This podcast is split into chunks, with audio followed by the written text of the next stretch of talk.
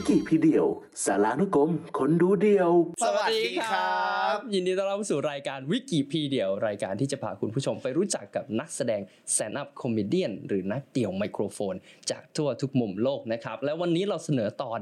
เกเบรียลอิกเกเซียสนี่อ่าหลายคนเรียกกันสั้นๆว่าฟลัฟฟี่อ่านะครับก็วันนี้อยู่กับผมครับกตัญญูศัตรูความรู้เช่นเคยครับ และผมยอยอนะครับ มีความรู้อยู่แล้วนี่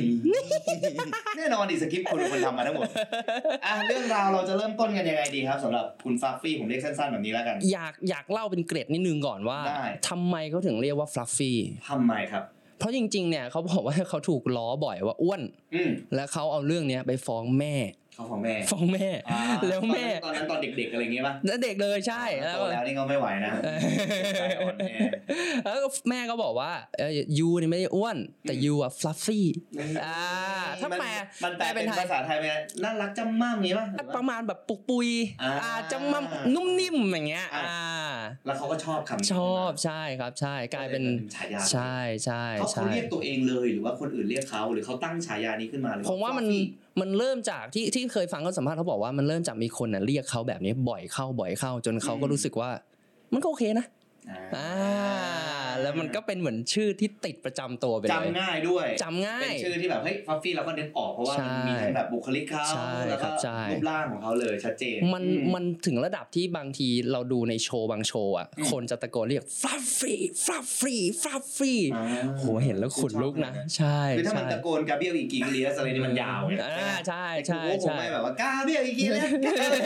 ยาวเกินอะไรเงี้ยเออเออแล้วมันออกเสียงว่าอะไรวะเนี่ยจริงๆแล้วเนี่ย กีเบรียลอิกิเซียสผอีมเกว่าเซียสอีเกเซียสใช่จริง ๆ ก็ครับผมไม่ไม่ได้ผมก็ไม่แน่ใจ เพราะว่ามันมันเป็นภาษาเม็กซิกันอะภาษาสเปนอ่าครับอ่าจะไม่แม่นสักทีเดียวนะแต่ว่าเขาก็พูดประมาณอิกิเซียสประมาณเนี้ยประมาณนี้ spelling ประมาณนี้ครับผมผมก็เขาเกิดเนี่ยวันที่ 15 กรกฎาคม 1976 เกิดวันอะไรอ้าวโหเชี่ย กูว่าแล้วมึงไม่ทำกูก็ไม่อยากรู้ขนาดนั้นมึงดูแต่วันเดือนปีมึงไม่ดูเขาเกิดการพูดพี่อยากรู้พี่ไป search ดูดิไม่เราได้ดูลัคนาราศีเขาหน่อยว่าเขาอะไรยังไงปะโถโอเคผมศัตรูความรู้อยู่แล้ว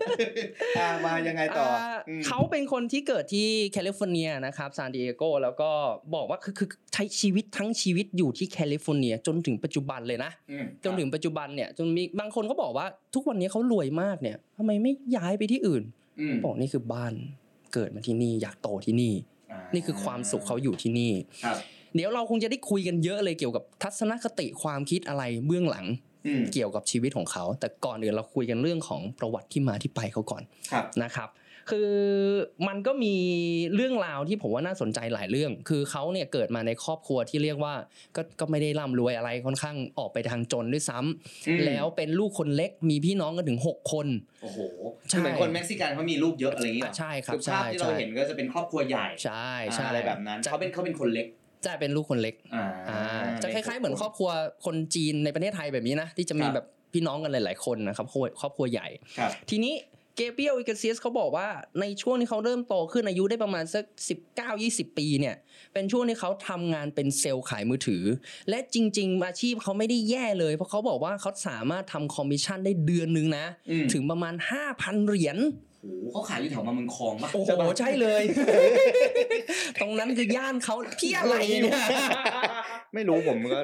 มาสาระผมก็ทำลายไปเรื่อยไม่แต่แต่ๆเขาขายได้เยอะมากเลยนะใช่ตอนนั้นเป็นเงินประมาณเท่าไหร่ห้าพันเหรียญถ้าตีเป็นเงินไทยประมาณ1 7 0 0 0 0บาท ต่อเดือน ใช่ในโอ้ค่าคอม แต่ต้องเข้าใจด้วยว่านั่นคือปีประมาณ96 97พี่นั่นคือยุคที่ก๋วยเตี๋ยวชามเฮ้ยนึเป็นงผมตอนนั้นเสียคนแล้วนะใช่เงินปะเดือนไหมโอ้โหผมใช่ดูดปะยาบ้าแล้วตอนนั้นอะ ใช่ป่ะเชื่อเชื่อมันมีเชื่สิอทธิ์นะเชื่อเชื่อครับทุกวันนี้เลยเป็นงี้สมองเสียเฮ้ยโหได้เงินเยอะมากแล้วยังไงถ้าที่เขาขายมือถือได้เยอะมากแล้วทำไมมันยังไงต่อ คือมันต้องคือมันมันเป็นบินยุคที่มันรายได้เนี่ยมันถือว่าตัวเลขเยอะมากและครับแน่นอนว่า พ่อแม่เขาย่อมไม่เห็นด้วยที่เขาจะอยู่ๆจะย้ายมาทำ stand up ใช่ไหมฮะ แต่ว่าเขาเนี่ยบอกว่าตั้งแต่เด็กจนโตเขารู้สึกว่าตัวเองอะเป็นคนพูดเก่ง เป็นคนเล่าเรื่องเก่ง คืออาบอลเกิดมาเป็น storyteller เป็นนักเล่าเป็นนักเรื่องเล่าเรื่องเออแล้วเขาชอบไปที่บาร์แห่งหนึ่งเป็นประจำชื่อบาร์มันเป็นโรงแรม The Golden Sales Hotel อืมอยู่ที่แคลิฟอร์เนียในแถวๆบ้านเกิดเขาเนี่ยครับที่บาร์เนี่ยนะครับมันจะไม่ได้มีแค่ stand up comedy หรอกมันจะมีโชว์หลายประเภท มีมายากลบ้างมีเป็นดนตรีสดนู่นนี่นั่นสลับกันไปทุกๆ วันทุก ๆ วันแสดงว่าเขาดูคุณฟิลิปกับสำลีอะไรอย่างโอ้เงี้ยโหใช่ไหมใช่เลยแนวทางเรื่องพี่มายากลไปเรื่อยเออเออเออคืออยู่ในบรรยากาศของโชว์ใช่ของอะไรในใช่บาร์อะไรแบบอยู่นี้ชอบไปแบบเนี้ยทุกวันทุกวันนี่คือเหตุการณ์เกิดขึ้นปี 1997 ใช่ ผมเหลือเชื่อมากเพราะว่าผมดูบทสัมภาษณ์เขาเขาบอกว่าเขาจำเรื่องนี้ได้แม่นเลยนะ มันอืมเกิดขึ้นวันที่ 10 เมษายนจากที่เขาไปที่บาร์ที่เนี้ยประจำประจำทุกวันมีอยู่วันหนึ่งอืมมันเป็นวันที่เขาจะมีการแสดงดนตรีสด แล้ว MC เหมือนจะป่วยหรือเป็นอะไรสักอย่างหนึ่งอะอ่าคนที่ทำหน้าที่เป็นพิธีกรเนี่ยเป็นอ่าอ่าซึ่งหนึ่งในหนึ่งในบรรยากาศหรือวัฒนธรรมของเขาอะพิธีกรมันจะต้องขึ้นมาแล้วเล่นมุกหยอดก็คือ Break แซว the นู่นแซวนี่ ice ให้เวทีมันสนุกก่อนจะมีใช่ก่อนจะมีครับดนตรีใช่อืมทีนี้เพื่อนเขาซึ่งเป็นผู้จัดเนี่ยก็บอกว่าเกเบียล นายนี่อยากทำมานานแล้วพูดเรื่องนี้มานานอืมไม่ลองทำดูวันเนี้ยอืมอ่าโอกาสมาแล้วอะ ซึ่งเกเบียลก็รู้สึกว่าเอ้ยก็กล้ากลางๆ ไม่กล้าอยู่ก็กลัวปฏิเสธไปก่อน อันนี้คุณรู้ได้ไงว่าเขาเป็นอย่างนั้นเขาให้สัมภาษณ์เขาให้สัมภาษณ์นะดูว่าคาดเดาเอาเองเขาให้สัมภาษณ์เขาให้สัมภาษณ์ว่าเก๊ๆกลางๆก่อนใช่อ่าใช่ใช่เขาคงไม่พูดเก๊ๆกังๆกันนะอืมแต่ว่าอืมทีนี้ผมว่าก็โชคชะตานะ มันจะต้องสร้างคนอะอืมมันเกิดขึ้นอะ สุดท้ายเขาก็อ่านลองทำดูขึ้นเวทีใช่ แล้วก็พี่พี่คิดว่าผลลัพธ์เป็นไง เอ่อดี ก็ดีครับดีดีดีดีมากหมายถึงว่าก็ขึ้นเรียกครั้งแรกก็สนุกสนานกันเลยคนชื่นชอบใช่ ผมคิดว่าอาจจะเป็นเพราะอย่างที่เขาบอกว่าเขาอยู่ตรงเนี้ยเป็นประจำบรรยากาศมันคุ้นชินมานานละเขาอืมไม่ได้รู้สึกว่าตัวเองยากอะ รู้สึกว่าไปแล้วธรรมชาติมากอ่าแล้วมันก็ได้ผลอืมพอมันได้ผลเนี่ย มันกลายเป็นเขารู้สึกนี่จุดประกายเขาอืม ในขณะเดียวกันมันก็มีผู้จัดที่เขาอยู่ในวันนั้นที่เขาทำโชว์ stand-up comedy ที่เดียวกันนะ แต่เป็นวันอื่น เป็นวันอื่นเขามาอยู่ในโชว์นี้ด้วยเขาก็เลยเห็นอุ้ยคนนี้น่าจะทำได้อ่าเลยเริ่มติดต่อเกเบียลว่า คุณลองมาทำ stand-up ดูไหม แล้วก็ให้ค่าตัว 20 เหรียญ ยี่สิบเหรียญอ๋อแต่ก็ประมาณคือเท่าไหร่ประมาหกร้อยเจ็ดร้อยบาทผมว่าจะไม่ถึงพันบาทไม่ถึงใพันยุคบาทนั้น ซึ่งจริงๆเขามีรายได้เป็นแสนต่อเดือนนะ ใช่ จริง ๆ ไอ้หกร้อยเจ็ดร้อยนี่มันก็เยอะนะ ถ้าเราอ่าพูดถึงคนที่เขาเริ่มต้นทำแซนด์อัพในยุคนั้นน่ะอืมยุคนี้ยังเยอะอยู่เลยยังเยอะอยู่เลยได้หกร้อยเจ็ดร้อยโอเคแล้วนะเว้ยเยอะเลยอะเอออ่าแต่พี่ลองนึกดูจากรายได้หลัก5,000เหรียญน่ะอืมแล้วจะมาเอา20เหรียญเนี่ยไม่แต่ว่าเขาตอนนั้นเขาทรีตเป็นแบบ ทดลองใช่บ้างใช่จะใช่ไหมเป็นเป็นเหมือนยังไม่ได้แบกิบจวัตรมุ่งมาใช่เป็นงานประจำอะไรอย่างใช่เงี้ยใช่ซึ่งซึ่งก็เล่นที่นั่นแหละใช่แต่เปลี่ยนครับแบบใช่เปลี่ยนเป็นใช่วันที่เขามี stand up comedy ใช่ครับใช่อืมอืมฉะนั้นเนี่ยในในสายตาเขาตอนนั้นเนี่ยมันจะเรียกว่าตั้งใจจะลงมาทำเป็นเต็มตัว มันก็ยังไม่ไม่สักทีเดียว แต่เขารู้สึกว่าเขาอยากทำมันมากอืมก็ยังไงทางเนี้ยน่าจะเป็นสิ่งที่ใช่อ่าสิ่งที่น่าสนใจคือคืออย่างอย่างที่เราคุยกันว่า พ่อแม่เขาก็จะต้องบอกว่าถ้าจะต้องเลือกอะอืมก็ ต้องเอาเป็นเซลล์ขายมือถือแหละเงินรายได้อย่างเงี้ยใช่ไหมทำตู้ห้ามขายเลมือยถือดีกว่าstand-up นี่อย่าทำเป็นอาชีพหลัก อืมอืมแล้วพี่คิดว่าเขาทำยังไง ไม่ไม่รู้ เราอะแต่ก็พอเดาได้นะว่าที่มาว่าถึงจนถึงวันเนี้ยเพราะเขาขายมือถือ ชิบหายเนาะเพราะเขาเลือกที่จะเล่น stand-up comedy ใช่อืมเรียกเรียกว่าเป็นการทำแบบ full time ด้วย คืออ๋อเหรอทำทุกอย่างทิ้งเลยตเหรรองข้ามแบบที่พ่อแม่บอกเลยอะ ทำไมอะนั่นนี่ผมก็คิดว่ามันมีเหตุผลอะไรบางอย่างแต่ในในสายตาเขาเขาคิดว่าคือมันต้องมันไม่ใช่เอาเท้าไปแตะน้ำอะมันต้องอืมกระโดดลงไปเลยอะอืมต้องทำเต็มตัวเลยครับ แล้วสามปีที่เขาอยู่ในช่วงเวลานั้นน่ะอ่าถือว่ายากลำบากมาก กลายเป็นว่าอืมต้องซบเซาเลยไปติดต่อพี่ชายอืมขอไปนอนระเบียงพี่ชายบ้านพี่ชายหน่อยอืมไปติดต่อพี่สาวขอไปนอนโซฟาหน่อย คือรายได้มันตกลงไปต่ำมากอะในที่สุดเขาถูกยึดรถด้วยนะอ๋อเหรอคือกลายเป็นว่ามันแย่มากนะ แต่ก็ยังทำต่อ แต่ก็ยังทำโอ้โหผมว่ามันก็ไปถึงจุดที่มันมีแมวมองเขามาเห็นว่าเฮ้ยคนเนี้ยน่าสนใจไม่หมายแล้วความว่าไงหมายความว่าเขาเล่นที่ร้านแล้วก็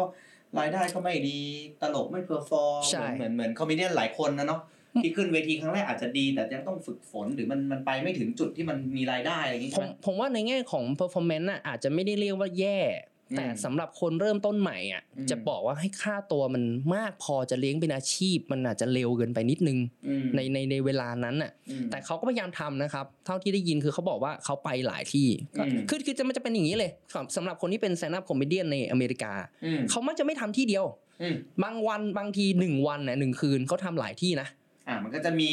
คลับหลายคลับที่ใช่เปิดแล้วก็เวลาไม่ตรงกันใช่ใช่ใช่เพราะว่ามันมี line-up หลายคนใช่คืนนี้เขาไปเล่นหัวค่ใช่ำแล้วก็ครับก็อยากไปเล่นอีกดึกใช่หรือดึกมากใช่เพราะว่ามันมีหลายที่ที่ถูกต้องมี comedy แบบว่าเวียนไป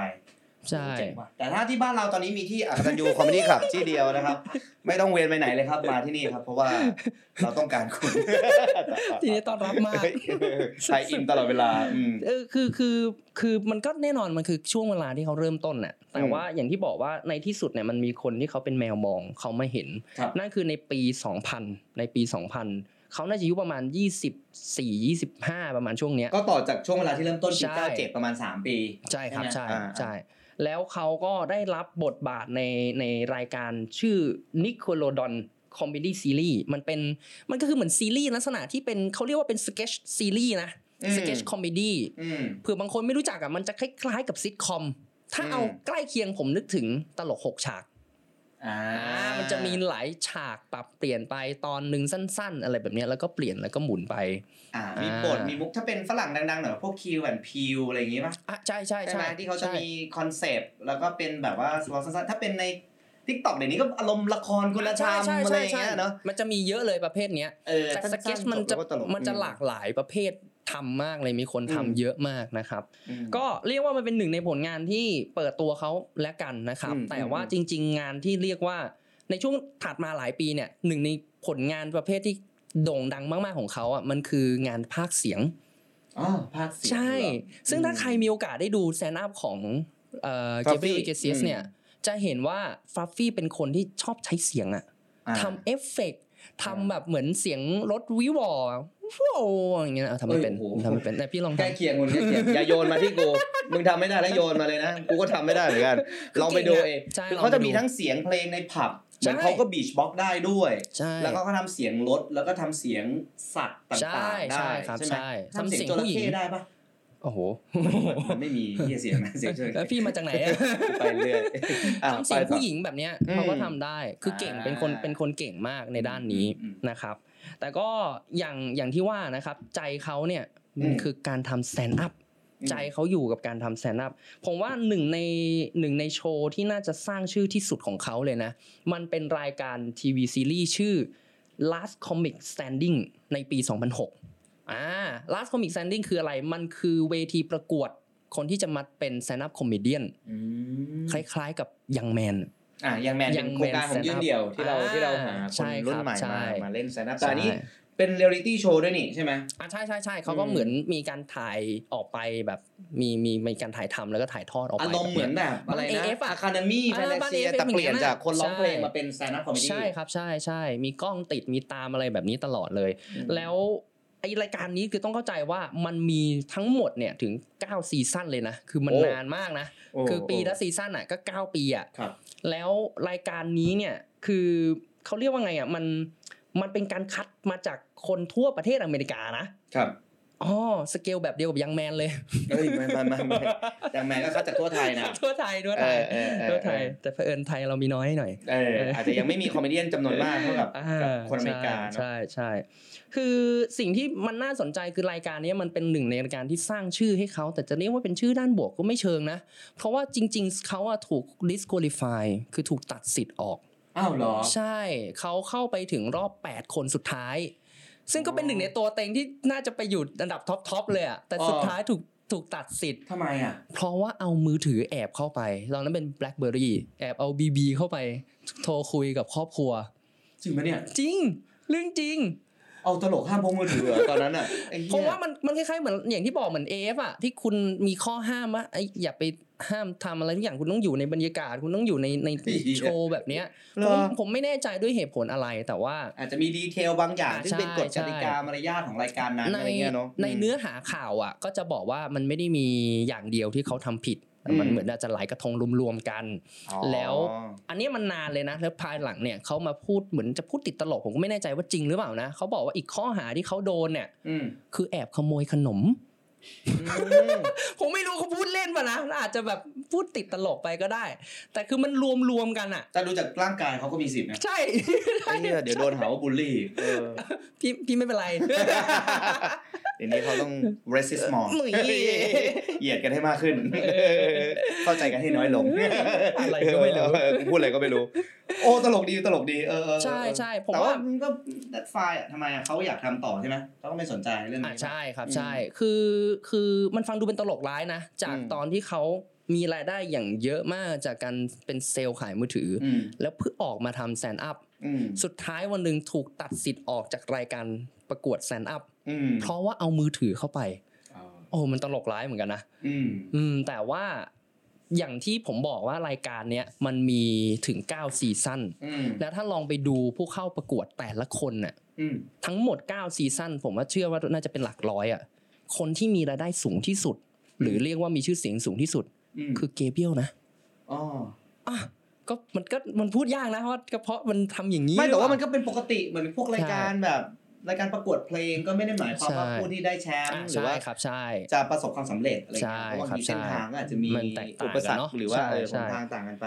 แต่ว่ามีคนดังๆอีกผมเห็นในในสคริปต์ของคุณนะนะเออมัใช่นก็ครับมีใช่คอมเมเดี้อื่น ๆ ที่ดังจากจาก จากรายการนี้หลาย ๆ คนนะ ใช่ครับอย่างอ่าอีไลซ่าเชลซิงเกอร์อีไลซ่านี่ก็จริง ๆ คนไทยน่าจะได้เห็นเพราะเคยมาเมืองไทยด้วย ผู้หญิงเคยมีโชว์ที่เมืองไทยด้วยแล้วเป็นก็เป็นเป็นคนสวยคนหนึ่งอะเป็นคนเก่งฟิลแม่มดหน่อยอะเฟย์ไม่มดใช่อ่าใช่ฟีลไม่มดหน่อยเป็นคนสวยเล่นคนหน้าเก่งเล่นตาเก่งก็มากจะชอบผู้หญิง แล้วก็โหผมชอบดูโชว์เขาเหมือนกันนะอ๋อเหรอมันจะอินไซต์ผู้หญิงแบบประมาณหนึ่งเช่นแบบในกระเป๋าถือของพวกเขามันคือ ห้องมืดอะที่ค้นไปก็ไม่เจออะไรทั้งนั้นม่น่ะเต็มไปหมดแล้วก็ลือไปจนต้องกูต้องเทออกมาอะไรเงี้ยเออแล้วก็พบว่าใช่เปล่าใช่อยู่ในกระเป๋ากางเกงอะไรเงี้ยจะมีมุกเกี่ยวกัใช่ไหมใช่อีไลครับซ่าแล้วก็มีใครเนี่ยเอมี่ชูเมอร์เอมี่ชูเมอร์ก็ดังคนนี้ดังเป็นนักแสดงอืมชั้นนำด้วยนะครับ ก็เป็นสาวตุ้ยนุ้ยน่ารักตุ้ยนุ้ยหน่อยใช่ครับใช่อีกคนหนึ่งผมไม่รู้จักอะวันวันด้าวันด้าไซส์นี่ไม่ได้ไม่ได้เป็นผู้เข้าประกวด แต่วันด้าไซส์มาเป็นเอ่อในฐานะเอ่อ ที่เป็นกรรมการอะเป็นเป็นผู้ตัดสินอืมวันด้าไซส์คือหนึ่งใน comedian ผิวสีคนดำอืมที่เป็นผู้หญิงและประเด็นของเขานี่จะเป็นเรื่องการเมืองเป็นการเสียดสีเขาเรียกว่า black comedy แบบ แบบเขาเรียกมันเป็นคลาสสิกเลยนะ เป็นอ่า black comedy ระดับคลาสสิกเลยคนนี้เก่งมากๆเก่แต่งซึ่งมาซึ่งกจริงๆรายการแบบนี้หรือว่าแม้กระทั่งยังแมนเองก็สร้าง comedian รุ่นใหม่ที่แตกต่างและหลากหลายแล้วกันใช่เนาะครับใช่อย่างอย่างใช่แบบใช่รอบล่าสุดเราก็ได้คน อย่างคุณป๋าป้าเป่าอย่างเงี้ยป๋าป้าเป่าที่มาใช่เป็นแบบทางใต้เลยอะไรใช่อย่างเงี้ยใช่เออซึ่งอยากให้มีอีกอยากก็ยืนเดี่ยวน่าจะมีอีกแหละกำลังน่าสนใจหาสปอนเซอร์น่าสอนยู่ใจอันนี้พูดจากใจเลยนะฮะ ผมว่าเราจะได้ความหลากหลายทาง comedy จริงๆ แล้วก็ทางประเด็นอะไรอย่างเงี้ยซึ่งโหดูดีเขามี9ซีซั่นแล้วใช่ของเรายังแมนมีไปสองสองครั้งที่สามยัง พยายามอยู่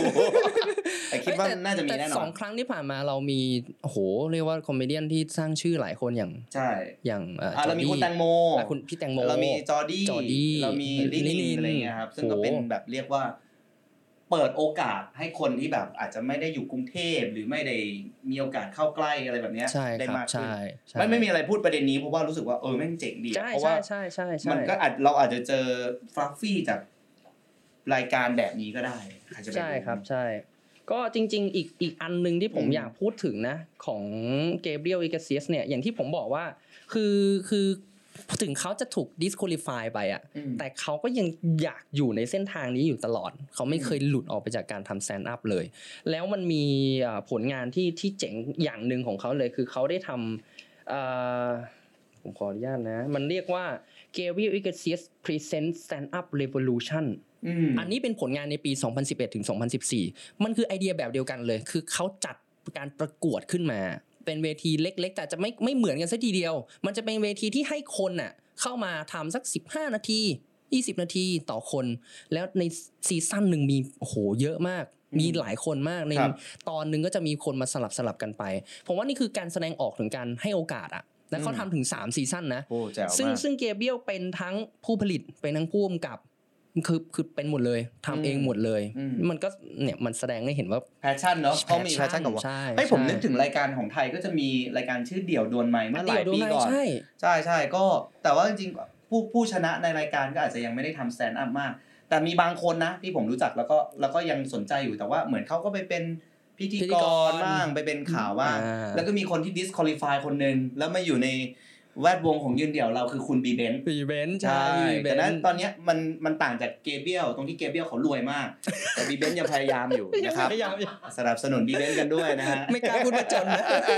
เออยังต่อสู้กันอยู่ในบ้านเราเนี่ยวงการมันไม่ได้ใหญ่เท่าเขาใช่ครับอืมใช่ก็อย่างอย่างที่บอกว่างานเขาจริงๆอะเป็นงานภาคเสียงเยอะมาก แล้วผมว่าคุณผู้ชมน่าจะรู้จักแหละหลายชื่อมาก เช่นสกู b ี d ดู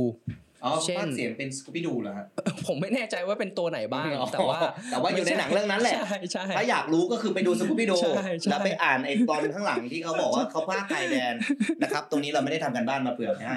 แต่ไม่อะคือเพราะมัว่านภาคอะไรอีกมันภาคอะไรกูอมัยานกรู้เยเลยอะเนี่ยมากจริงๆ Family Guy แบบเนี้ยเขาภาคเป็นอะไรโโห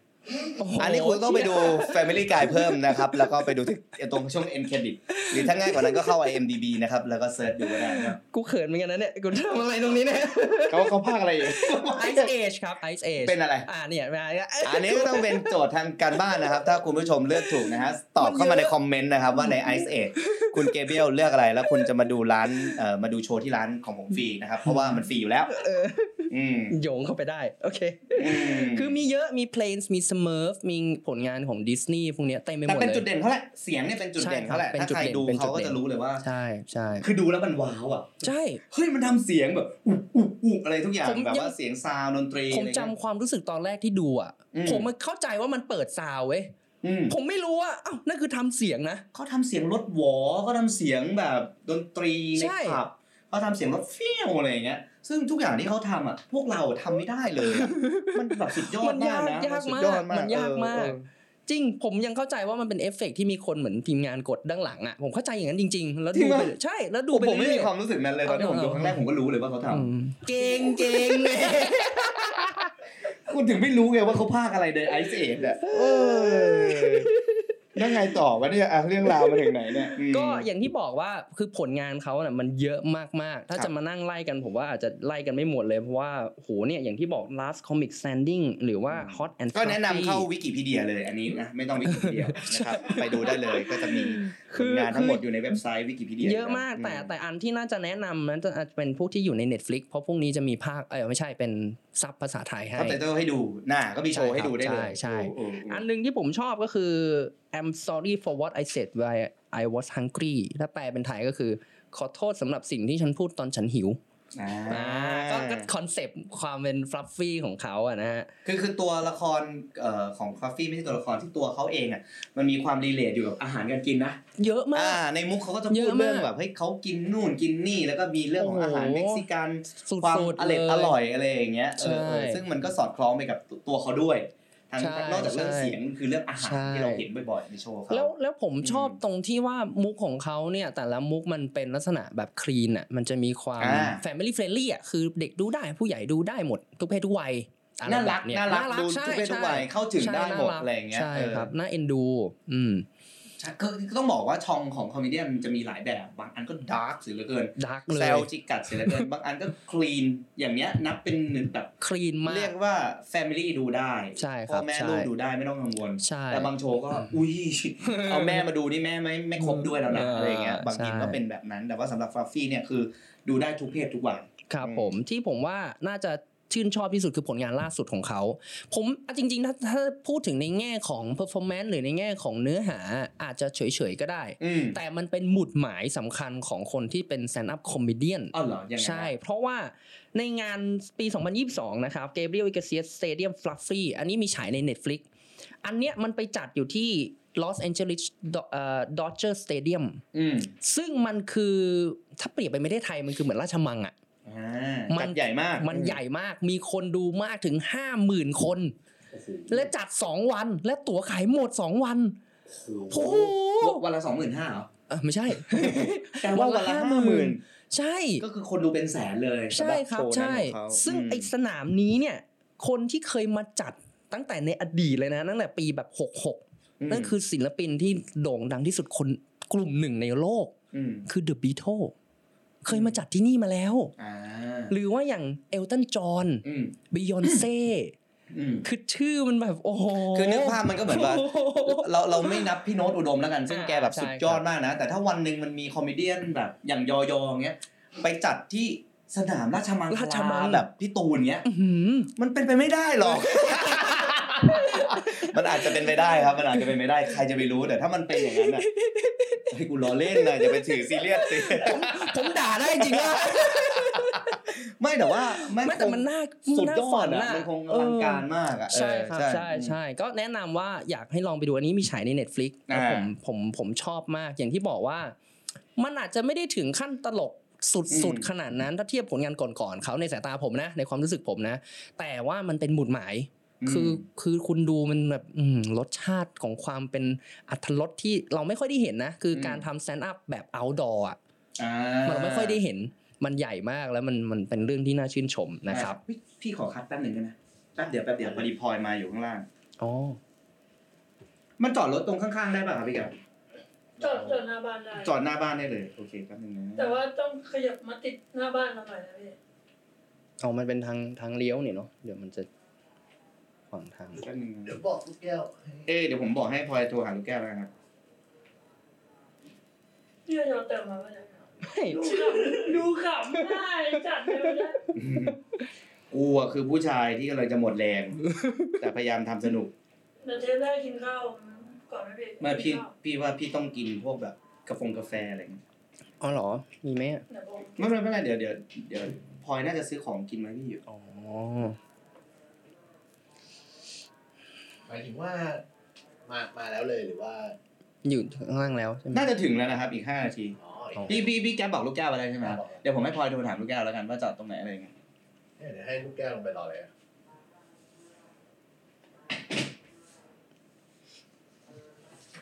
เมื่อกี้ถึงไหนนะ จริง ๆ มันจบเนื้อหาไปแล้วนะแล้วผมก็ผมคัดกำลังแบบช่วงที่รู้เลยว่าคุณไปตัดได้โดยไม่ต้องแบบซีเรียสแล้วต่อได้เลยอืมมันถึงช่วงที่ยอยอมันเล่นที่ราชมังไม่ได้แล้วอ๋อ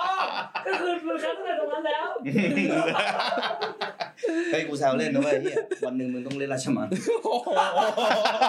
กูไม่อยากเชื่ออะไรแล้วค่ะกูไม่น่าปลอบเลยเฮียยิ่งปลอบแล้วยิ่งแย่เฮีย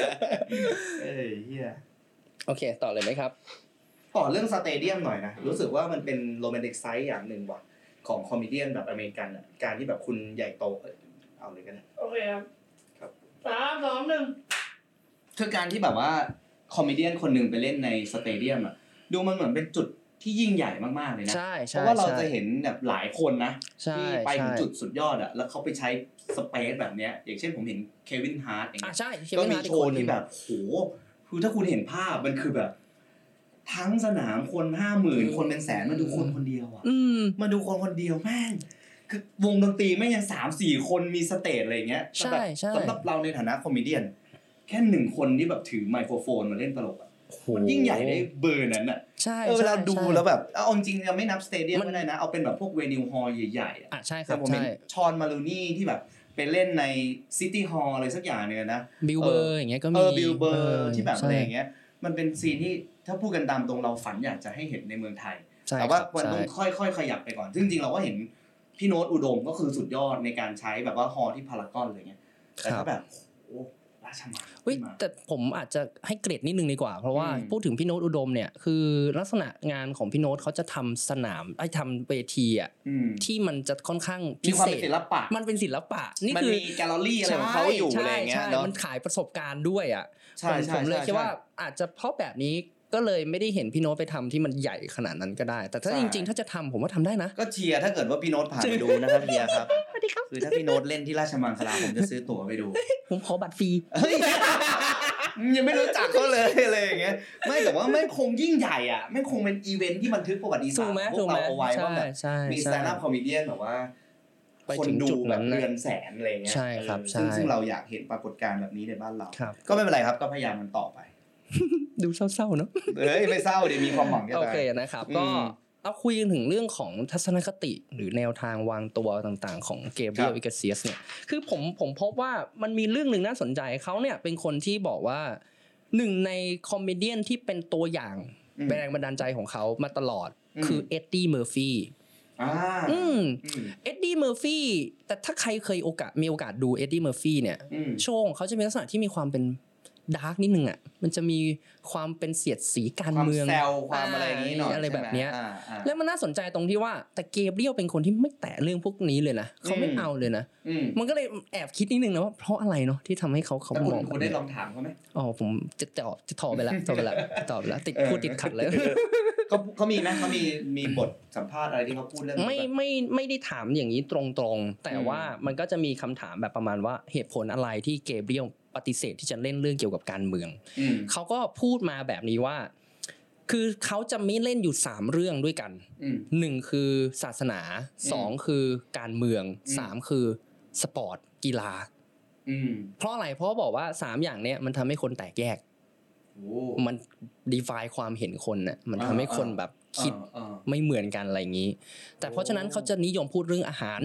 เพราะอืมอาหารทำให้คนรวมตัวกันอืม และเขาก็พูดแบบนี้อีกว่า ยกเว้นเสียแต่ว่าถ้าคุณเป็นวีแกนถ้าเป็นอย่างนั้นก็เออมึงละกันประอ่ามาณนี้อ่าแต่เขาอาจจะไม่มีแรงเถียงเอาอูเฮียซะแล้วเออเออเอออ๋อเข้าใจเข้าใจแต่ถึงถึงจะพูดอย่างนั้นอะ ผมก็บอกว่ามันก็มีแบคทีเรียเขาเยอะนะ ที่อืมเขาพูดถึงอย่างจอร์จบุชอืก็มมีอืมแต่มันก็มีเยอะในโดนัลด์ทรัมป์มีเล็กๆน้อยๆคืออาจจะเป็นอุดมคติบางอย่างของ comedian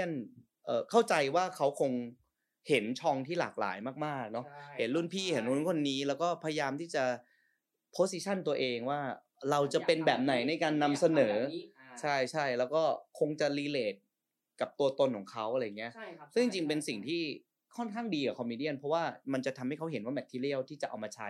วัตถุดิบของเรื่องมันคือเรื่องอะไรแล้วมันก็จะกำหนดโชว์ของเขาได้ ว่าคนดูเขาจะเป็นใครจริงๆอันนี้เป็นสิ่งที่ในในบ้านเราเนี่ยยังทำงานกันหนักอยู่ใช่คบ เพราะว่า comedian รุ่นใหม่เองก็อาจจะยังไม่สามารถที่จะบอกตัวเองได้ว่ามัเรานไม่เล่นควรจะเรื่องอะไรทำแบบไหนยังไงดีใช่ขอบเขตคือแค่ไหน เราอาจจะรู้ว่าเราอยากเล่นอะไร แต่เราไม่รู้ด้วยซ้ำว่าอะไรที่เราจะไม่เล่นเอออันนี้อันนี้เป็นประเด็นที่น่าสนใจมาก ถ้าเป็น comedian ผมว่ามันช่วยกรอบความคิดเรานะแม้กระทั่งตัวผมเองผมยังนึกไม่ออกเหมือนกัน เพราะว่าผมยังแบบเล่นไปเรื่อยอะแต่ว่าจริงๆแล้วตัวตนหรืออะไรบางอย่าง มันจะมันจะค่อนข้าง shape เราอะอืมว่า ผมชอบเล่าประสบการณ์ส่วนตัวอ๋อความสัมพันธ์ส่วนตัวอะไรประมาณเนี้ยอย่างอ่าคุณเองก็ชอบอะใช่อ่าแต่เรื่องจะเป็นที่มันเป็นสาระความรู้อะอาจจะเป็นใช่ครับเรื่องการเมืองเป็นคุณก็สนใจข่าวคุณก็สนใจ เป็นเกร็ดความรู้เป็นอะไรเออที่อาจจะเป็นสารคดีอะไรพวกเนี้ยสารบันเทิงคดีอ่าโอ้โหอันนี้คือความรู้มันหลากสำหรับ comedy เลย ผมว่าแบบการรู้ว่าตัวเองไม่เล่นอะไรแต่สุดท้ายจะไปแตะบ้างก็ไม่เป็นไรนะ ใช่ครับใช่ใช่ใช่ผมว่ามันช่วยให้เขาคมขึ้นอะใช่แล้วแบบโหคอนเซ็ปต์เขาแม่งโคตรน่ารักเลยอะคือเขาไม่เล่นให้คนแตกแยกอะ มันก็เลยสะท้อนมาเลยว่าโหโชว์เขาแม่งเต็มไปด้วยความ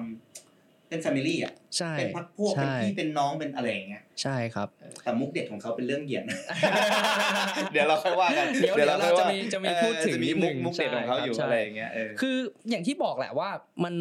มันไม่ได้หมายความว่าไม่แตะไม่พูดเรื่องการเมืองสังคมเลยอืมอืมอืมแต่เขาแค่รู้สึกว่ามันมีมุมที่เขาผมใช้คำว่าแซวแบบขี้เล่นอืมแซวแบบที่พอรู้ว่าคนฟังเนี่ยเฮ้ยอืมจั๊กจี้อืมแต่ไม่ได้ถึงขนาดจิกกัดรุนแรงหรือสาดสีลงไปอย่างหนักขนาดนั้นแบบที่เราเคยเห็นในหลาย ๆ ตัวอย่างของ comedy คนอื่น ๆ ใช่ไหมครับมันก็ก็มันก็อย่างที่พี่บอกนะว่ามันอยู่ที่ว่าเขารู้จักตัวเองมากแค่ไหน ใช้กับมันแค่ไหน ใช่ใช่แต่ว่าอืมเป็น stand-up มันก็หลีกเลี่ยงไม่ได้อะเราก็ต้องเราอะต้องแซวนิดๆหน่อยๆมัเป็บ้างเรื่องนิดๆหน่อยๆใช่ครับอืมที่ที่บางทีมันคันไม้คันมือคันปากอะมันก็ต้องใช่ครับใช่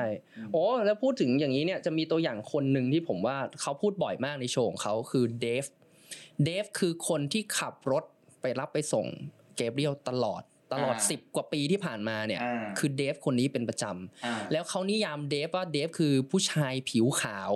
ที่แบบนี่คือนิยามคำว่าอเมริกาอืมคือเนี่ยถ้าแปลเป็นไทยก็คือเหมือนสลิ่มอเมริกาอย่างนั้นอะอ่าาาคือคือเป็นอย่างนั้นเลยอะอืมอืมแล้วมันก็จะมีเรื่องราวที่เดฟเคยพูดถึงตอนยุคของโดนัลด์ทรัมป์ที่พูดว่าโดนัลด์ทรัมป์จะสร้างนโยบายว่าจะสร้างกำแพงเมือง แล้วจะเอาเงินภาษีของคนเม็กซิกันอะมาจ่ายเพื่อจะสร้างกำแพงเมืองเนี้ย เพื่อกีดกันไม่ให้คนเม็กซิกันเข้ามาในอเมริกามาแย่งงานคนอเมริกันอืมเนี่ยและเดเดฟก็เคยคุยกับเกเรียลแบบว่า ผมจะสร้างกำแพง และคุณจะเป็นคนจ่ายอืมคุยอย่างเงี้ยกับเกเรียลอะอ๋อแต่ซึ่งมันคือก็ตลกดีนะ ใช่เอ้ยตลกคือดีนะคือเกเรียลมันเล่าให้มันเป็นมุมตลกว่า เนี่ยอ่าดูสิ แต่สุดท้ายแล้วเดฟก็ยังต้องขับรถให้กับ the king of Mexican เนี่ยจริงๆแล้วมันเป็นเรื่องยากครับที่เราจะหลีกเลี่ยงเรื่องการเมืองอืม เพราะว่าที่เขาพูดกันอยู่เนี่ยก็เป็นเรื่องการเมืองอยู่ดีเนาะใช่ มันเป็นเรื่องที่อยู่ในเราทุกคนเนี่ยบางทีแบบเรื่องหนักๆเรื่องใหญ่ ๆ มากกว่าที่เกเบรียลหลีกเลี่ยงครับผมแต่ใช่เรื่องเล็กๆแบบนี้จริงๆแล้วมันก็สะท้อนความคิดสะท้อนอะไรบางอย่างซึ่งมันก็กลายเป็นว่ามันน่ารักมันอยู่ด้เขาวยกันได้เขาเคยเขาเคยพูดนะเขาบอกว่ามันไม่ได้หมายความว่าเขาไม่มีความเห็นอืมเขาบอกว่าเขายินดีที่จะคุยเรื่องพวกนี้ถ้าเราเจอกันแบบตัวต่อตัว แล้วถ้าคุณอืมไม่อัดเสียงอ่าอ่า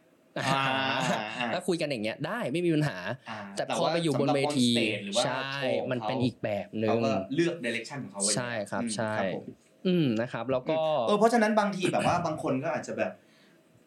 คนดูอาจจะไม่ต้องเรียกร้อง comedy ก็ได้แล้วว่าแบบทำไมไม่พูดเรื่องการเมืองมั้งเราไม่ได้เป็น activist ครับ เราคือคนที่ต้องการ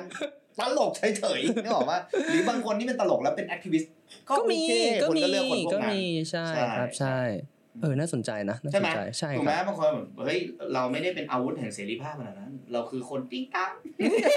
ที่อยากเอาเรื่องติ๊งต๊องมาทำให้ทุกคน happy ก็ทำได้ใช่แต่แล้วแต่ว่าใครจะเลือกทำได้ติ๊งต๊องกับเรื่องไหนใช่อืมเพราะว่าอย่างอย่างในที่สุดเนี่ยเอ่อฟลัฟฟี่เคยพูดว่าอืมแต่เหตุผลที่เขายังคงอืมใช้งานเดฟอยู่ตลอดเวลา เพราะว่า 10 ปีที่ผ่านมาเดฟไม่เคยมาสาย ไม่เคยพาเขาไปสาย ไม่เคยขาดตกบกพร่องแม้แต่ครั้งเดียว ไม่เคยขอวันหยุดด้วยอ่าไม่เคยแบบมีปัญหาเรื่องการทำงานสักครั้งเลยอืมคือไร้ที่ติเลยอะอืมนี่คือเหตุผลที่เขายังคงใช้งานเดฟอยู่ตลอดครับโอ้นะครับก็ก็ดีก็เป็นเหตุผลที่ก็ก็ใครก็ต้องเอาแบบเนี้ยแหละอืมถ้ามีทีมงานที่ดีก็อยากจะนำมาสาวไว้อืมอีกอีกเรื่องหนึ่งที่ผมว่าน่าจะเป็นประเด็นน่าสนใจคือการไปดูการแสดงโชว์สดกับการดูในในจออะอืมมันมีความแตกต่างกันอืม แบบแน่นอนอยู่แล้ว แต่ทีนี้เนี่ยสิ่งหนึ่งที่เกเบรียลเนี่ยเขาเขาพูดเนี่ยคือคือจริง ๆ ถ้าเข้าใจเนี่ยในยุคของเกเบรียลที่เขาเติบโตมันเป็นยุคที่อินเทอร์เน็ตมันค่อยๆ เริ่มพรั่งพรูใช่ไหมเขาเป็นคนแรก ๆ ที่เอาคลิปพวกเนี้ยเอามาลงอ่าเอามาลงจริงๆ ถ้านึกถึง YouTube ในบ้านเราเราก็เห็นฝรั่งเนี่ยเห็นเกเบรียลแรกๆเยอะมากเลยกนะใช่เห็นเกเบรียลแรกๆอยู่เหมือนกันใช่ครับอืมใช่ใช่เขาเป็นคนแรก ๆที่เอามาทำอืมแล้วก็ คืออย่างที่บอกว่าเขาเขาเนี่ยเคยพูดถึงงานเนี่ยที่ที่โชว์ล่าสุดที่บอกว่าที่ไปเล่นที่ Dodger Stadium เนี่ยเขาบอกว่าเขาอะเล่นนานเกินไปในโชว์ของจริงอะในแสดงสดจนเขาถูกปรับเป็นเงินกว่า1นึ่งแสนเหรียญจริงปะเนี่ยจริงอ๋อคือมันเลยเวลาเช่าสถานที่ใช่เนี่ยเหรอ ใช่หรือตีเป็นเงินบาทคือประมาณ 3.4 ล้านบาท แต่ในเวลานั้นเขาบอกว่า อืมทำทุกอย่างเพื่อโชว์อะมันยอมอะมันสนุกอะโอ้โหผมก็เลยบอกว่าอันเนี้ยน่าจะพอได้บอกให้กับคุณผู้ชมได้เลยว่า ถ้ามีโอกาสไปดูสดไปดูของสดก็ดีจะกได้ว่าคุ้มค่าขึ้นใช่แต่ถ้าเราเราโดนปรับเราก็ขอบคุณค่าไม่มีไปแล้วเราไม่มีไม่น่าไหวอย่าเราจะเอาพูดถึงที่ไหนจ่ายวะอย่าพูดถึงหลักล้านเลยเออไม่แต่แต่ผมจะบอกอย่างนี้ว่า สิ่งเหล่านี้ก็เกิดขึ้นกับยืนเดี่ยวครับใช่คอมคเมรับเดี้ใช่ที่เล่นแล้วติดเนี่ยมันไม่ยอมลงนะ มันก็เล่นของมันไปเรื่อยๆนะแล้วก็ยืนเดี่ยวใช่ก็ต้องรับผิดชอบกัน ซึ่งมันดูสดอะก็จะคุ้มค่าใช่เช่นเดียวกันกับที่เกลเวลเป็น และไม่ใช่แค่นั้นนะอืมระหว่างมีกล้องอัดกับไม่มีกล้องก็ไม่เหมือนกันด้วยนะอะไรอ่าไปถึงพวกเราอะอ๋อหมายถึงใช่ใช่หมายถึเพงราะว่าพวกพเราอไม่มีกล้องอัดบางทีเราก็จะปล่อยมุกที่เที่ยกว่าพี่จัดนั้นพี่จัดเลยกูไม่พูดแล้วที่อาจจะเจ็บแสบกว่านั้นได้อะไรอย่างเงี้ยครับใช่แต่ว่าเราครัก็บจะประเมินว่ามันน่าจะพอดีที่แบบใช่ หนักคตรับงนั้นทาใช่เกี่ยวรับได้อะไรอืเงี้ยเพราะว่ามันมันคนละฟิลกันนะเนาะใช่ อันนี้ก็เลยก็เลยฝากเป็นมุมมองนิดนึงว่า การมาดูสดจะจะได้ประสบการณ์ที่เพิ่มเติมมากกว่าใช่ครับครับผมฟลัฟฟี่เนี่ยผมว่าอันนี้เป็นเรื่องเชิงเทคนิคละเขาเคยพูดถึงเรื่องของความละเอียดในการทำงานของเขา เขาบอกว่าแรกเริ่มเนี่ยเขาก็คิดแค่ว่าเอาตัวเองเป็นเป็น comedian น่ะหน้าที่เขาอยู่บนเวที ทุกอย่างอยู่บนเวที แต่เวลาผ่านไปมากขึ้นเขาเริ่มรู้สึกว่าไม่ได้แล้วฉันต้องมีส่วนร่วมในการเป็นโปรดิวเซอร์ต้องมีส่วนร่วมในการเป็น director อืมมีส่วนร่วมทีละนิดทีละน้อย แม้กระทั่งใบปลิว แม้กระทั่งการออกแบบการทำโชว์แสงสีทุกอย่างเขาจะเป็นส่วน editเองหมดเลยอืมทั้งหมดนั่นเลยอืมผมว่าเรื่องนี้มันแสดงให้เห็นถึงความละเอียดอย่างหนึ่งนะของคนที่จะทำงานระดับนี้อะผมคิดว่าแบบคล้ายๆกับ พี่โน้ตอุดมเลยอะใช่ใช่ใช่ใช่เออแกละเอียดแบบละเอียดมาก เรารู้เลยว่างานศิลปะอย่างโชว์ล่าสุดที่เราเห็นงานศิลปะมันคือสิ่งที่เขาแบบอืมสร้างมาตั้งเท่าไหร่ทำมาตั้งนาอะนแล้วเออะอแล้วก็ออกแบบใช่โชว์ออกแบบดีไซน์ต่างๆ แล้วมันเออมีความเป็น perfectionist อะใช่ครับเออใช่แล้วอย่างอย่างพี่โน้ตเนี่ยเขาก็จะทำเวทีเนี่ยคือถ้าเวทีที่เราเห็นจริง ๆ มันก็เป็นแค่พื้นแล้วก็เป็นเป็นขึ้นมาเป็นเวทีใช่ไหมแต่พี่โน้ตเอาอัธจันทร์เข้าไปตั้งอืมแล้วพอเอาอัธจันทร์ไปอะแสงข้างล่างมันก็หาย เขาเอาปูเอาพรมมาปูอีกอืมทำให้ก็ต้องติดไฟเพิ่มอีกอืมพอติดไฟเพิ่ม แล้วก็ต้องมีข้างบนแล้วก็มีฉากมีคือการออกแบบให้มันครบองค์แบบเนี้ยก็แน่นอนอาจจะทำให้ราคาบัตรสูงนิดนึงใช่แต่ว่าแต่ว่าประสบการณ์การดูโชว์มันใช่ก็จะแบบมันเออสุดยอดคือควพรีเอะมากนคือใช่ครับ คือเกมเบลก็เหมือนกันใช่ครับใช่ แล้วก็เพราะเหตุผลแบบนี้ด้วยเหมือนกันที่เราบอกว่าทำไมการไปดูสดเนี่ย มันถึงได้แตกต่างจากไปดูถึงอย่างนั้นนะครับ แต่ว่าเราเราเองก็ไม่เคยไปดูสด แต่เมื่อไหร่ที่เราเห็นโชว์ในในเน็ตฟิกของของเกเบลเนี่ยก็จะเห็นอิเลเมนต์ของการตกใช่แต่งโลโก้ใช่ตัวเขาใช่ที่ทำเหมือนใช่จอแดเป็นนอ่าคล้ายๆหรือว่าจอแดนเอ่อดีไซน์ของ stage ที่มันแบบเฮ้ยมันน่ารักอะมันลงตัวกับเขาใช่มันมีอะไรที่ใช่แต่แต่ว่าอันนี้ก็จริง ๆ เป็นเรื่องรสนิยมนะอะใช่ครับเพราะว่าใช่บางคนก็ใช่ใช่แสนจะ clean เหลือเกิน แค่ผ้าม่านแดงกับเวทีก็โอเคแล้วอะไรเงี้ยอย่างเช่นเอ่อ Ricky Gervais อย่างเงี้ยครับอ่าเอ่อเราจะเห็นว่าดีไซน์โชว์ของเขาน้อยมากอะใช่ ด้านหลังครับเขาจะมีจุดใช่ที่ใช่เป็นจุดไฟจุดไฟสว่างแค่นั้นน่ะแล้วก็กับกางเกงยีนเสื้อดำธรรมดาใช่ครับ ชอบดูชิบเป๋งเลยอะไรเงี้ยใช่เพราะว่ามันคมทางจิมควาเจฟฟรีย์ก็อีกคน Jim Jefferies ก็น้อยอืก็ไม่ก็ไม่มีฮะเยไม่อะค่อยเยอะเท่าไหร่ใช่ใช่ใช่ครับจริงๆแล้วแต่คนออกแบบ แต่บางคนก็อาจจะสนุกกับกับอืมการให้ประสบการณ์ของสิ่งอื่นๆ เติมเข้าไปครับผมแล้วก็อีกประเด็นหนึ่งที่ผมว่า มันก็คงเป็นเรื่องที่เราพูดกันบ่อยมากเลย คือ comedy หลาย ๆ ครั้งอะชอบเอาปมของตัวเองมาล้อ อืมเอง Fluffy ก็เป็นคนหนึ่งที่ก็รู้อยู่แล้วก็เป็นคนอ้วนนิดนึงอืมนะแล้วก็เขาก็จะชอบพูดประเด็นเรื่องนี้บ่อยมากเกี่ยวกับความเป็นคนอ้วนอ่ามันมีเหตุการณ์หนึ่งตอนที่เขาแสดงโชว์อยู่แล้วมันจะมีไฟสปอตไลท์อืมไอคนที่คุมไฟสปอตไลท์อะ ตามเขาไม่ทันเหมือนเหมือนมันช้าไปหน่อยนึงอะอ่าแล้วเขาก็เลยเล่นแบบเล่นมุกประมาณว่า นี่คุณต้องช้าขนาดไหนที่จะตามผมไม่ทันนะอ๋อแล้วผมผมอ้วนขนาดเนี้ยแล้วเขาก็เดินหนีไปเดินหนีมาให้ไฟตามไม่ทันใช่ไหมเออเออเออเออผมว่ามันเป็นเสน่ห์นะของคนที่เป็น comedian กับการเอาบางอย่างที่มันน่าจะเป็นปมอะอืมจนจริงอย่างที่บอกว่า Fluffy ที่มาของมันก็คือการถูกล้ออะอืมอืม ผมอยากฟังความเห็นพี่เหมือนกันนะทำไม คือเรารู้สึกทำไมว่าคอมเมเดี้ส่วนมากอะที่ไม่หลีกเลี่ยงการสร้างความแตกแยกอย่างที่เป็นแนวทาง concept ของเขาแล้วอะแต่ว่าการเล่นตลกมันมักจะถูกล้อใช่ไหมใช่ครับทีเนี้ยใช่คนที่ถูกล้อ และไม่เจ็บปวดไม่กระเทือนใครเลยอะคือตัวเขาเองเลยอืมเราจะเห็น comedian หลาย ๆ คนเนี่ยเอ่อที่เป็น feel น่ารักอะจะเลือกล้อความคิดของตัวเอง เลือกล้อร่างกายของตัวเอง เลือกล้อเหตุการณ์พัง ๆ ของตัวเอง แล้วมันก็จะกลายเป็นความแบบ น่ารักอะคืออย่างแรกคือเขากล้าหาญเพราะเขาข้ามความเจ็บปวดของการยอมรับตัวเองอะไรเนาะแล้วมันล้อตัวเองได้ อย่างที่สองคือมันไม่ได้ไปทำร้ายใครไม่ไม่ได้ทำร้ายใครเออเขาก็ทิ่มแทงตัวเองด้วยความสนุกของเขาอะเออเพราะฉะนั้นผมก็จะเห็นว่าคอมเมเดี้ที่รักสงบก็มักจะเล่นตัวเอง ผมอยากขยายประเด็นนี้เป็นเรื่องที่เป็นเรื่องของ PC ในปัจจุบันเนี่ยบางทีเราจะได้ยินคำว่าแบบ PC คำนั้นคำนี้อย่าไปใช้คำนู่นนี่นั่นน่ะอืมผมไปนึกถึงคำคำหนึ่งคือคำว่าติ่งอืม ในภาษาไทยในอดีตเนี่ย ผมจำได้ว่าสมัยเมื่อ 10 ปีก่อนอะคำคำเนี้ยมันเป็นคำที่ใช้ดูถูกคนที่เป็นแฟนคลับศิลปินเกาหลีอืมอืมเพราะตอนนั้นผมมีแฟนอืมและแฟนเขาเป็นติ่งอ่าแล้วคุณก็เรียกแฟนว่าติ่งไม่แต่เราเรียนรู้ว่าอ๋อในคือเพราะคำว่าติ่งด้วยตัวมันฟังมันก็ไม่ได้น่าดูดีขนาดนั้นอะอืมแต่ว่าในเวลาเนี้ย พอเวลาผ่านไปเรากลายเป็นว่าเรา normalize มันอะเราทำให้มันเป็นคำปกติที่ไม่ได้ชมไม่ได้ด่าแค่บอก ผมเป็นติ่งฟลัฟฟี่อืมอะไรเงี้ยผมไม่ได้รู้สึกว่าตัวเองแย่กับคำคำนี้อืมผมอืมผมก็มันจะสื่อว่าบางครั้งเนี่ย PC มันก็โอเค มันมีเจตนาที่ดีนะอืมแต่ถ้าในวันเนี้ยมีใครสักคนคิดว่า ติ่งเป็นคำที่เริ่มต้นมาไม่ดี เราต้อง PC มันนะ เราเปลี่ยนมันอย่าไปใช้อืมวันนี้คำว่าติ่งจะยังเป็นคำหยาบอยู่ต่อไปนะอืมอันนี้ก็เป็นมุมมองหนึ่งเป็นมุมมองหนึ่งที่เสนอนะครับคือผมว่าบริบทของคำมันก็คงเลื่อนไหลอะใช่ไปไปใช่ไปตามันคือช่วงวัฒนเวธรลารมอะไรเงี้ยอืมคือวัฒนธรรมที่เราแบบเลือกใช้ให้ถูกต้องมันก็จะเขาเรียกว่าอะไรมีบทบาทในแต่ละบริบทไม่เหมือนกันอะไรเงี้ยคือคผรับมพูดผมทำว่าติ่งตอนนี้ผมเฉยๆแล้วนะอืมไม่ไม่ไม่ได้รู้สึกว่าแบบ เหมือนพุ่งพลาดเหมือนณตอนนั้นเลยอ่าใช่ครับใช่เออเอออมตอนนี้ก็อาจจะเป็นคำอื่นไปอ่าแล้วก็อืมอีกเรื่องหนึ่งที่น่าสนใจคือฟลัฟฟี่เป็นคนที่ใช้เวลากับการทำงานเยอะมาก เขาบอกว่าเขาไม่ไม่ใช้เขาไม่มีวันหยุดเลยอะคือเขาแทบจะไม่รู้สึกว่าตัวเองให้เวลากับวันหยุดอืมแล้วก็จะถูกตั้งคำถามประเด็นเรื่องนี้ว่า ระหว่างการสละเวลาครอบครัวกับการไปทำงานน่ะอืมเขาจะตัดสินใจยังไงก็ตัดสินใจไงครับ ในที่สุดเขาบอกว่าตอนแรกเขาก็เริ่มจากการที่ว่าต้องงานมาก่อนอืมงานมาก่อนอืมเวลาผ่านไปนานเข้าเนี่ยจนถึงยุคเนี้ยประมาณเขาอายุประมาณ 47แล้วอืมเขาบอกว่านี่เป็นจุดเริ่มต้นที่เขาเริ่มเคยอกหักเป็นครั้งแรก ตอนวัย 40 กว่า เนื่องจากก็เพราะเหตุผลแบบนี้แหละ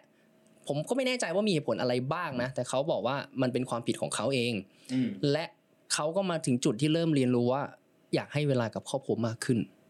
อ่าแต่ขณะเดียวกันเขาเข้าใจในในมุมของเขาอะการทำ stand up comedy อะมันมันไปท่องเที่ยวทั่วโลกอยู่แล้วอะเพราะเขาไม่ได้จัดโชว์แค่อเมริกาเขาไปอ่าทั่วเขาก็ยุโรไปปทั่วอืมใช่เขาเลยบอกว่าเขาไม่เก็ตความเข้าใจเรื่องไอการไปเที่ยวอะ เพราะเขาบอกเขาสำหรับเขาการมีวันหยุดมันคือการหยุดอยู่บ้านอืม เพราะการทำงานเขาคือออกไปเที่ยวอืมออกไปเจอออกไปทำนู่นนี่นั่นอืมอันนก็อาจจะเป็นมุมมองหนึ่งของคนที่ไปแตะในระดับนั้นแล้วอะนะครับ แล้วก็พูดถึงเรื่องที่ว่า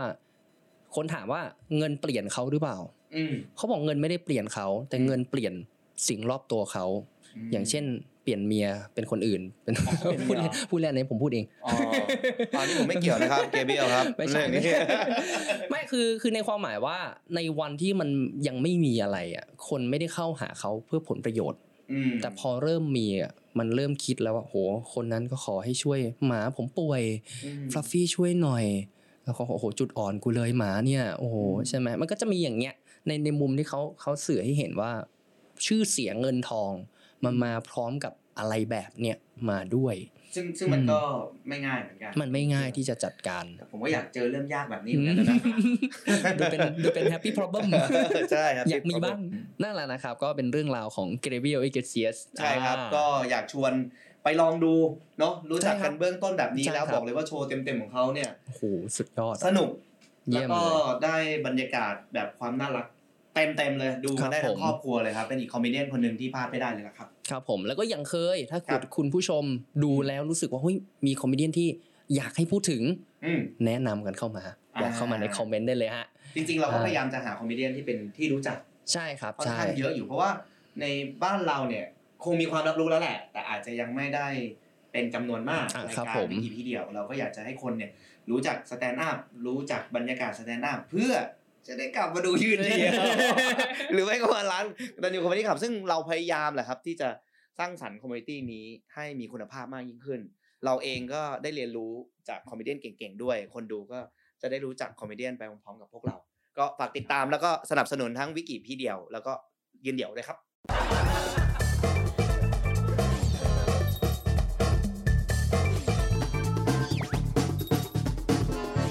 กิพีเดียว สารานุกรมคนดูเดียว